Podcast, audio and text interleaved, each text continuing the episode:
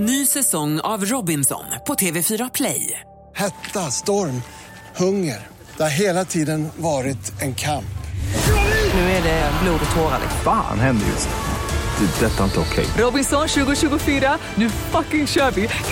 Streama söndag på TV4 Play.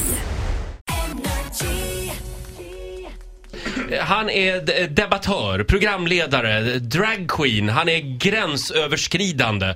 Han är Farao. Ja, underbart! Välkommen till Give me the biggest head ever. Farao, alltså du heter verkligen Farao på riktigt. För de som undrar. Ja, jag heter Farao på riktigt. Mm. Alltså jag har ju naturligtvis bytt namn. Det är ju så uppenbart, tänker jag. Det är inget att skämmas över. Mm. Men det är så kul, för det är ju ett namn som förpliktigar och ett namn som konstant väcker frågan. Mm. Nej men heter du det? Mm. Nej men vad heter du egentligen? Mm. Och då tänker jag så här, skulle man fråga det till någon som hade bytt kön? Nej men vad var du innan då? Ja, jag var ju kvinna. Ja, vad var det för fel på det då? För det är så många som tyckte liksom. Och jag gjorde det för 10 år sedan som en kul grej. Mm. En kul grej. Och du ringde till Skatteverket. Och hur lång tid tog det? Nej men så här var det. Alltså jag stod på jobbet, jag hade jättetråkigt och tänkte jag så här, nu gör jag någonting konstigt. Jag klipper mig och det är ju inte jättekonstigt. Nej. Så då tänkte jag så här, jag byter namn.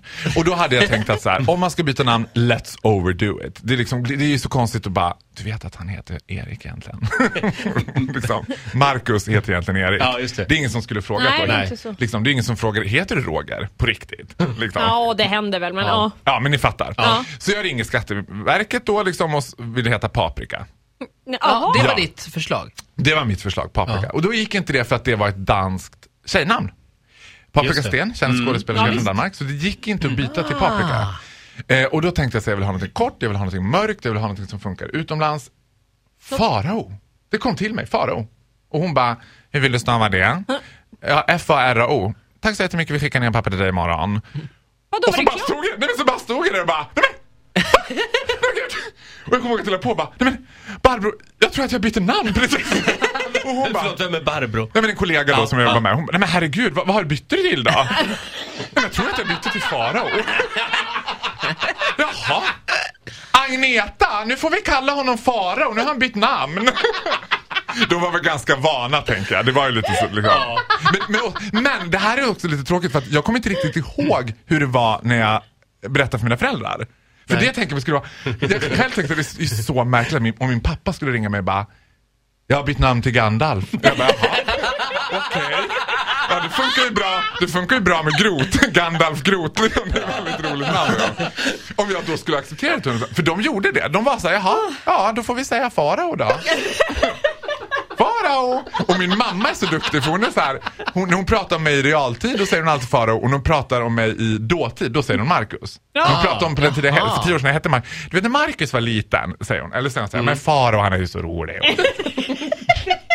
Men hur gick det till när du ringde? Det är ju ett extra kul namn på dalmål, eftersom det är så mycket runda vokal i det. Farao. Farao. Ja. Men du ringde alltså till dina föräldrar för att berätta det här? Det måste jag ha gjort, tänker jag. Det var också något att jag gjorde någonting i Expressen eller Aftonbladet så att mitt namn dök upp och folk bara, liksom, det var så det var. Så här, va? Jättelik Marcus! Ja, men det står att den heter Farao. Måste de ha skrivit fel, du vet så. Ja. Och då följde det sig naturligt. Så jag tror jag måste ha varit så att jag ringde mina föräldrar. Ja. Jag kommer inte riktigt ihåg det samtalet. Men är det i ditt fall så, nu vet jag inte mycket om din uppväxt, men jag kan tänka mig, jag har känt dig ett par minuter, att dina föräldrar är lite vana med att du liksom är lite over the top.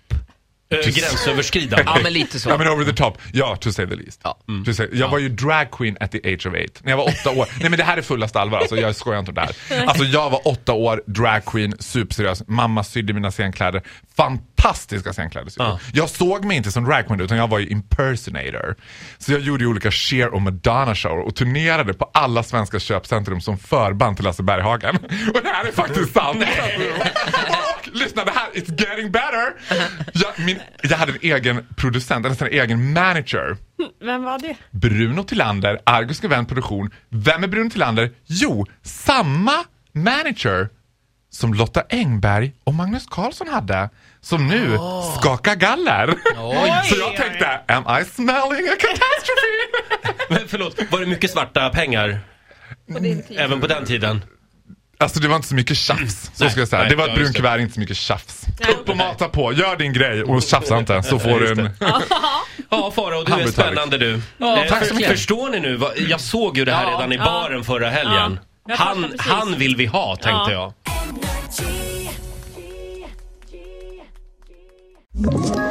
Ett poddtips från Podplay. I podden Något Kaiko garanterar röskötarna Brutti och jag Davva dig en stor doskratt. Där följer jag Pladask för köttätandet igen. Man är lite som en jävla vampyr. Man får lite blodsmak och då måste man ha mer. Udda spaningar, fängslande anekdoter och en och annan arg rant. Jag måste ha mitt kaffe på morgonen för annars är jag ingen trevlig människa. Då är du ingen trevlig människa, punkt. Något Kaiko, hör du på Podplay. Därför är gardinerna.